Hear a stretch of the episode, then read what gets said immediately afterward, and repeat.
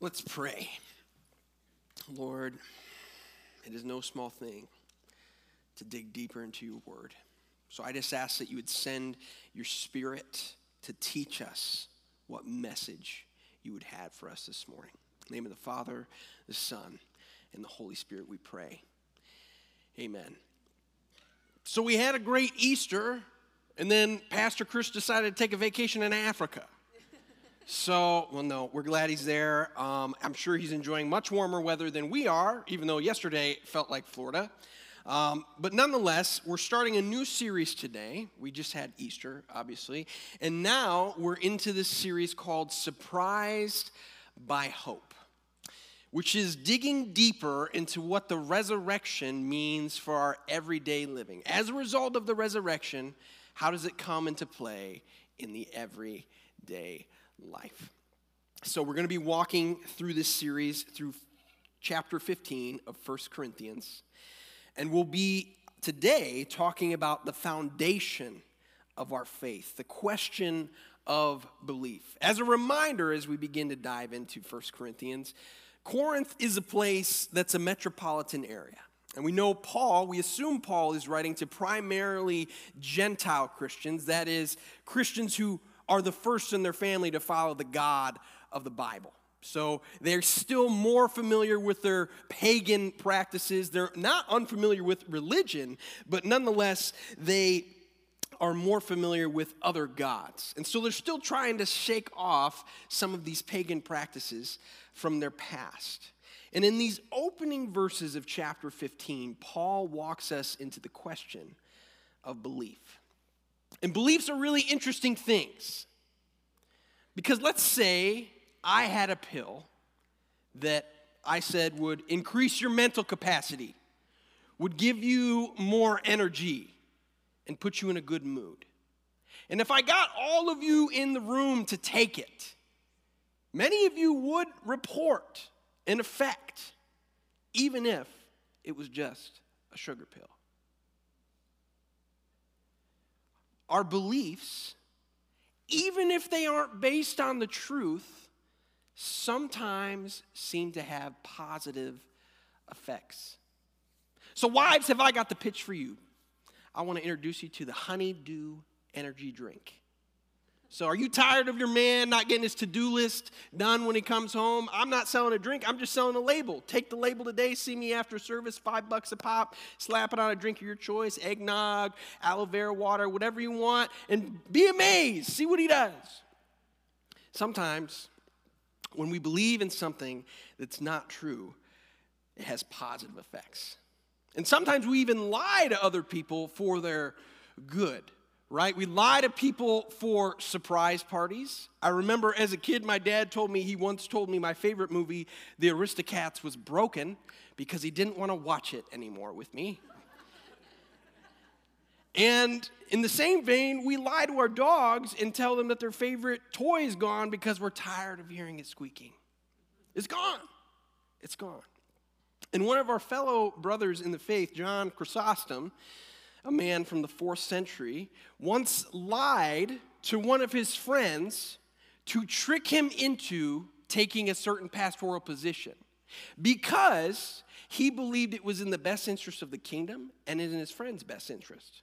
And so, in this vein, he believed that this is not deceit, this is holy cleverness. Okay? I mean, think about it. There are times where the ethical dilemma is harder. Like, if someone asked you to disclose a location of somebody so they could go and murder them, you're conflicted. You don't want to lie, but if you do lie, you're probably going to save them, right? So I'm not going to get deep into that, but I do just want to point out that sometimes beliefs that aren't based on the truth seem to have positive effects. So, how much do beliefs, and right beliefs for that matter, really matter? That is the question that Paul is dealing with. The Corinthians have an incorrect belief about the fact that they will be resurrected one day, like Jesus Christ.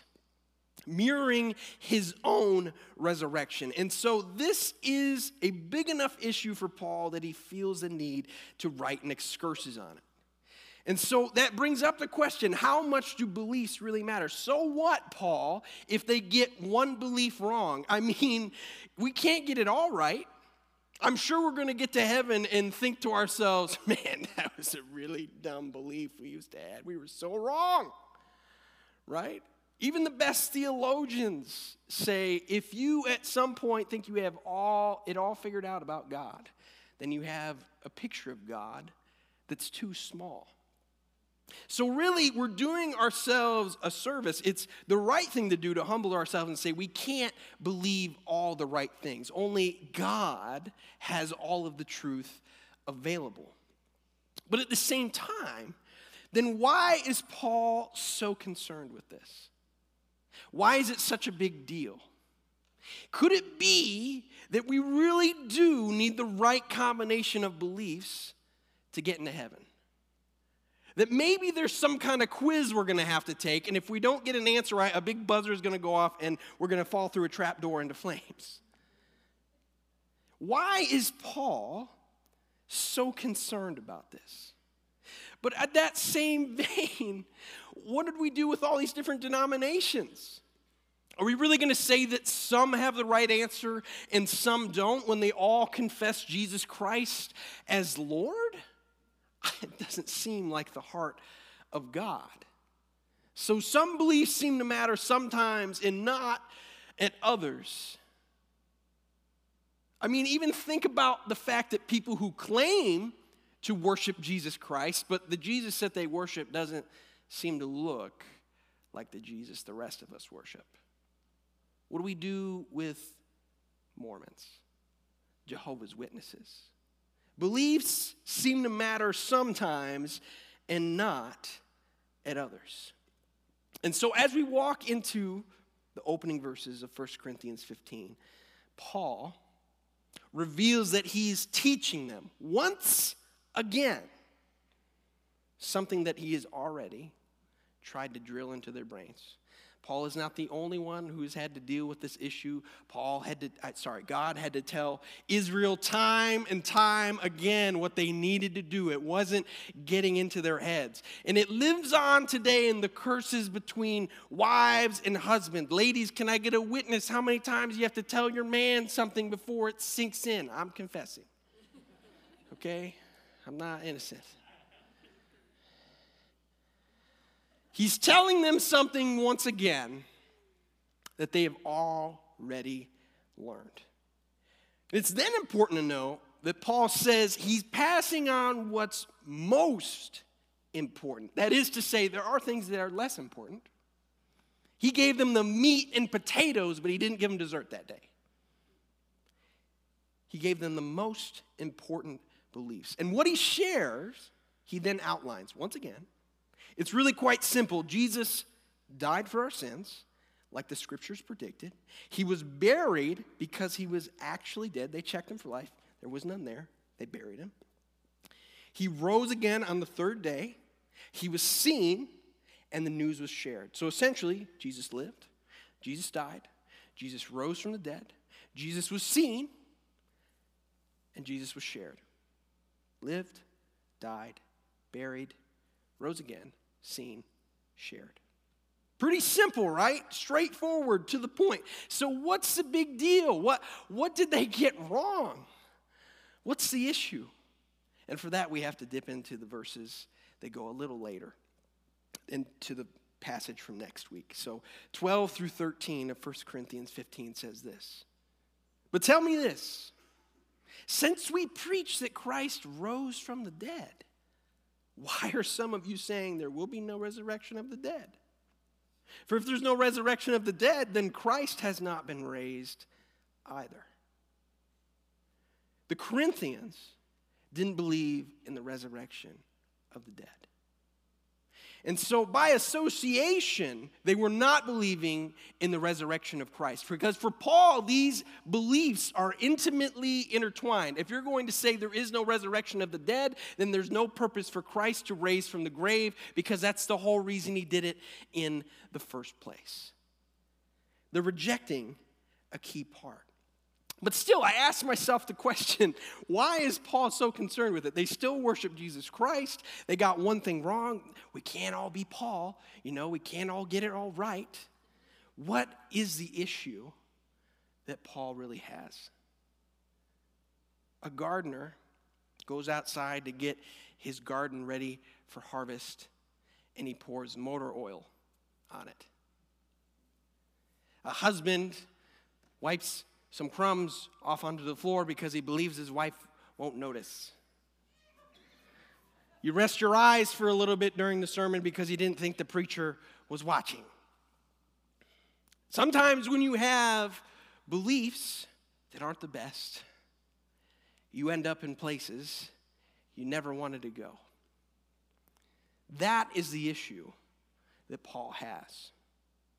And this isn't the only spot where he's correcting their incorrect belief that we're leading them to incorrect practices. This is, there's 14 chapters before this. Paul says first, he, he opens the letter with the issue of the fact that the Corinthians are arguing over who the best teacher is. I follow Paul, I follow Apollos, I follow Peter. They believed they needed to pick a right teacher, just like they did in Greek philosophy. I, I follow Aristotle, I follow Plato, I follow Joe Rogan, I follow The View, whatever you pick, right? They were putting their faith in a teacher rather than Christ. And so as a result, they formed division rather than unity. And then Paul moves on to the question of sexual immorality. There's someone in the church who's sleeping with his father's wife. And this isn't the only example, they're enjoying sexual immorality. Remember, this is the basis of the religions that they came out of. Sex was connected to worship. And so it's hard to shake off, especially when your brothers and sisters in Christ or your friends and your family are still engaging in these things. It seems that they didn't believe that the body mattered all that much. What I do in my body doesn't affect the Lord. But Paul says, Your body is a temple of the Holy Spirit. So glorify your God with your body. But it doesn't stop there. He finds out that there are people in the Corinthian church who are suing one another, taking their brothers in church to court in the world because they believed that the world's court could judge better than the author of truth's court. And then the question of offering food to idols comes up. Can we eat this food if it's offered to another God?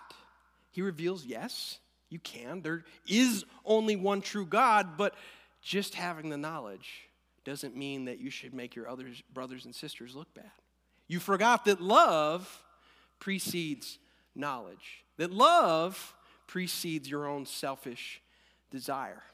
And he illustrates that in the same way when he's talking about spiritual gifts. They're all excited about having these cool supernatural gifts, you know, probably related to the fact of the religions they came from. They probably had went to an oracle of another religion or had heard a vision from someone in another re- religion. So when they heard that Christianity had that, they're like, "Well, I want to do that. I want to I want to get some of that." And Paul says, "Yeah, there are some gifts that are more desirable than others. But if you don't have love, you've got nothing. They believed that having the best supernatural ability was better than them loving one another. Their unrighteous actions were rooted in inaccurate beliefs. Inaccurate beliefs that they had gained from the world. And because of what they believed, they lived lives that were less than ideal. And I imagine some of them would find themselves saying, Well, I don't actually believe that, Paul. I already know that. But their actions were saying a different story. Sometimes we say, Well, I don't actually believe that, but you're doing something that doesn't match up with what you say. We like to think that we have these separate chambers of beliefs and actions, but I'll tell you this morning beliefs and actions go hand in hand. Beliefs and actions go hand in hand.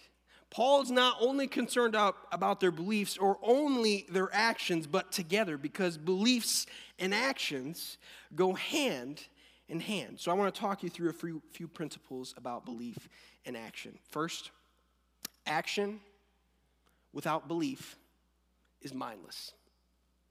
Action without belief is mindless. What do I mean? You ever find yourself doing something you don't really know why you're doing it? I guess the prime example is when you're tired, you know, you get slap happy. I don't know what's going on, right? You can do things that are good when you're not really thinking about it, but what if you tried to go through your whole life that way without purpose? Would you want to live a life like that? No. Action without belief is mindless. And on the other hand, belief without action is inauthentic. Belief without action is inauthentic. Because there's something in us that wants someone to tell us what they believe and then match up to that. It's not even just in the church, right? People in the world don't like this. They want people of integrity. They want people who say what they say and do what they say. They want the things to match up. Belief without action is inauthentic. When you say you believe something but you do nothing about it, or worse, you do something opposite to that and you're a hypocrite, people don't like that. Something doesn't resonate within us with that. Belief without action is inauthentic. And that's because our beliefs are only beneficial when they align with reality. You can only make the best actions when you have the best understanding of the world, when you have the best beliefs about the world, when you have the best handle on the truth. Beliefs are only beneficial when they align with reality. And that's why we can say that accurate beliefs lead to wise actions. Accurate beliefs lead to wise actions.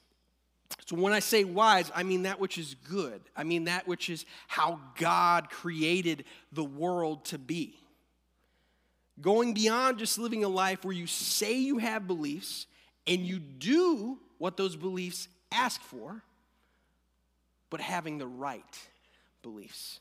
If I say, I believe I can fly, and I jump out of a plane with no parachute, I'm not going to be on the front of the Chronicle Tribune for my amazing ability but I will be for something else.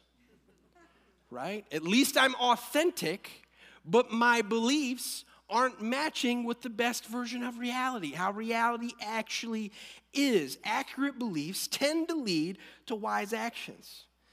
It's not 100% the case for the person that's going to argue against me. Just think about when you bring a guest over to your house, right? You've got the board game lined up that you know you're just going to smash them, right? And then they win. It's the first time they ever played it. They didn't even know all the rules, the cool tricks that you knew, and somehow they got it. So frustrating, right? So, accurate beliefs tend to lead to wise actions. And on the flip side, inaccurate beliefs lead to unwise actions, right? So, this is where we find the Corinthians. They have so many incorrect beliefs that were leading them to incorrect actions. They put their allegiance in human re- leadership rather than divine leadership. So they formed divisions rather than unity. They believed that their bodies didn't matter or that the sins of sexual nature didn't matter. And so they defiled the temple of the Holy Spirit. They believed that the world's court system had everything figured out. So they took their disputes among God's people to the world. They believed that their knowledge of God's ways gave them license to be unloving, so they caused them to stumble. They thought their most important endeavor was to receive the greatest spiritual ability, so love was pushed aside as an afterthought when love precedes all else. When we have inaccurate beliefs, we make decisions, we take actions that are not compliant with how God designed the world to work. But again, there are beliefs that are more important than others.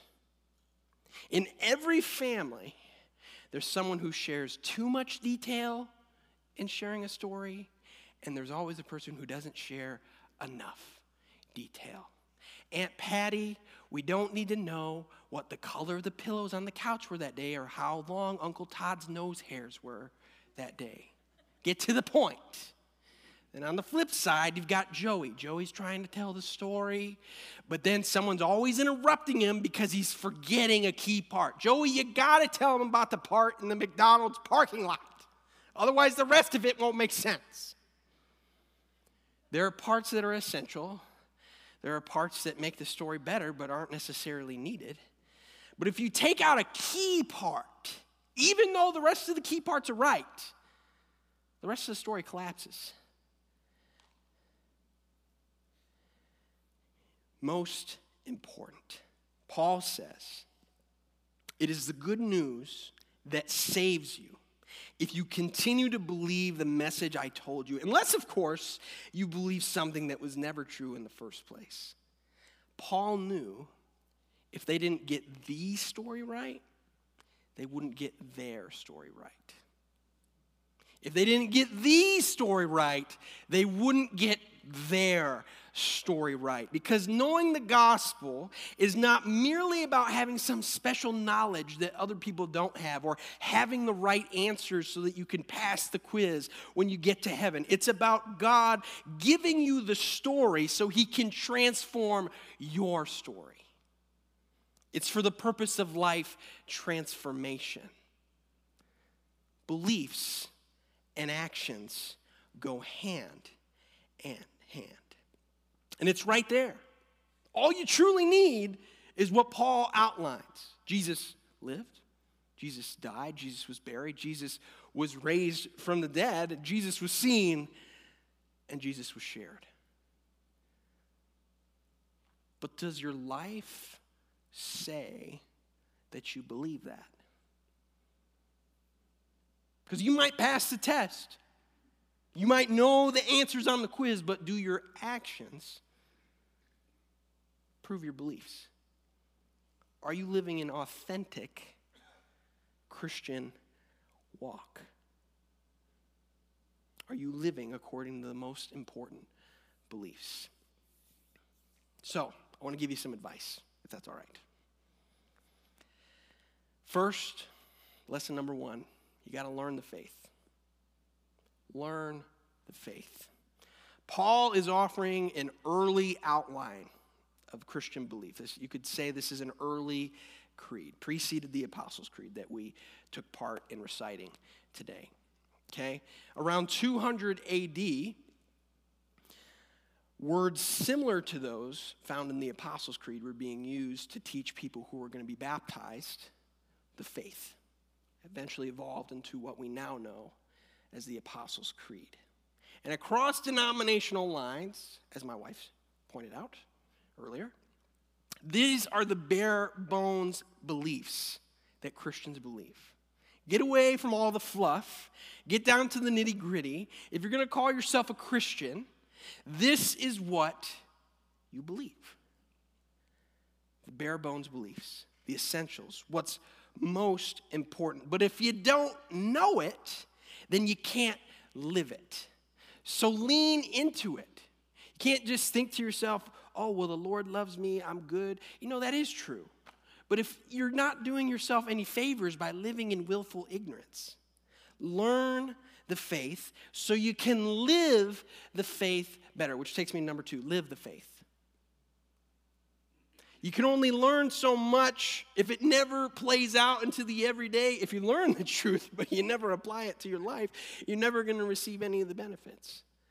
You've got to live the faith. The Corinthians believed that there was no resurrection of the dead. So they said, Eat, drink, tomorrow we die. Enjoy life while it lasts. That's not the reality. Live in the truth, live the faith. When you learn the truth, live according to it, and your life will be found in wisdom. Live the faith. And then finally, focus on what's most important. Focus on what's most important. Because I am a Wesleyan. I'm going to teach you Wesleyan theology. I'm going to talk about Wesleyan polity. But if you ever leave this church and you can tell me who John Wesley is and what entire sanctification is, but you can't walk me through the Apostles' Creed, then I failed you. Because I need to be more concerned. I feel this conviction from the Lord. I need to be more concerned about making good Christians before I'm concerned about making good Wesleyans. That's what we're concerned about here. So, all that being said, this is my challenge to you. Okay, you're going to have an opportunity to sign up for something on your way out. We have made a curriculum that walks you through the Apostles' Creed, the most essential beliefs, so that you can live the faith to the fullest. It's not just about getting the answers right. You'll be surprised walking through the creed in the videos. I didn't know that that applied to this area in life. I didn't never thought about how this could play out in the everyday. You've got to learn the faith and live it. And if you're thinking to yourself, well, I already know it all, eh, do you? there was all kinds of stuff I didn't even know until I was sitting in a theology class at Indiana Wesleyan University. I was like, why didn't no one in church teach me this? I'm not even talking about the really advanced stuff. I'm just talking about the basics. I'm like, where was that? We want to gift that to you, but we can't gift it to you unless you desire to do it. So this summer, June 12th, we'll be starting a summer small group series. It's only four weeks that you would have to commit to. And um, June 12th, and then the, the three weeks that are after that week as well. Um, and two, if summer doesn't work for you, we're going to keep running it. Keep running it. It's going to happen in the fall, and then it's going to happen in the spring. It's going to happen in the summer. Are you getting it? It's going to keep happening. It's going to keep being made available because we believe that these are the essential beliefs that we have to keep teaching people who are walking through these doors so they can live the faith to the fullest. So, my challenge to you would be to sign up for that on your way out. You're not committing to it. This is simply an interest form because of how early it is. There's QR codes by the pillars in the back, or you can use the kiosks as well. But now, I want to invite you to the table. Today is a communion Sunday, and if you're online, be sure to get your elements ready at this time. And this is a prime example of knowing right beliefs so that you can make right actions. Because I would guess that many of you have been taught that communion is meant to remember Christ's sacrifice. You're right. But did you also know that early Christians came to the table with celebration, with thanksgiving? It wasn't always a somber remembrance because they looked back on what Christ did, but they also remembered that Christ was coming back again. They looked back at what he had done, but also looked forward to what he was going to do. The French say at communion to the king until he comes. So we look back to his sacrifice. We look forward to what he's going to do because he said he's not going to eat and drink of this meal until it finds fulfillment in the kingdom of God. We'll eat it together with him at the marriage supper of the Lamb, but also in the present. It reminds us that we need to continually feed on Christ, feed on him in prayer, feed on him through his word, feed on him, asking him for strength. Because if we don't feed on him, we're going to be spiritually weak. So we look back to what he's done, and in the present, we remind ourselves that we need to continually feed on him, and we look forward to his glorious return to the king until he comes. So we're going to be doing communion a little bit different than we have normally. You'll notice we have the stations up in front. We'll be taking it by intinction, uh, which is a fancy word for dipping. Okay? So you're going to take the bread, dip it into the cup. Now, I want to give you some instruction to where your directions are. If you're on this side of the room, you're going to exit toward that wall. If you're on this half of the room, you're going to exit toward that wall. So you're just going to the closest exterior wall to you, okay? And then, once you're out, this, these middle sections are going to go to these two tables in the middle. Two sections on the sides will go to the furthest tables outside. and then you'll circle back into your pew on the other end. Does that make sense?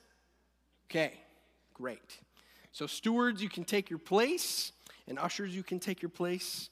Let's pray to consecrate these elements, to remember what Christ has done, to remember that we need to feed on Him in the present, and look forward to Him coming again.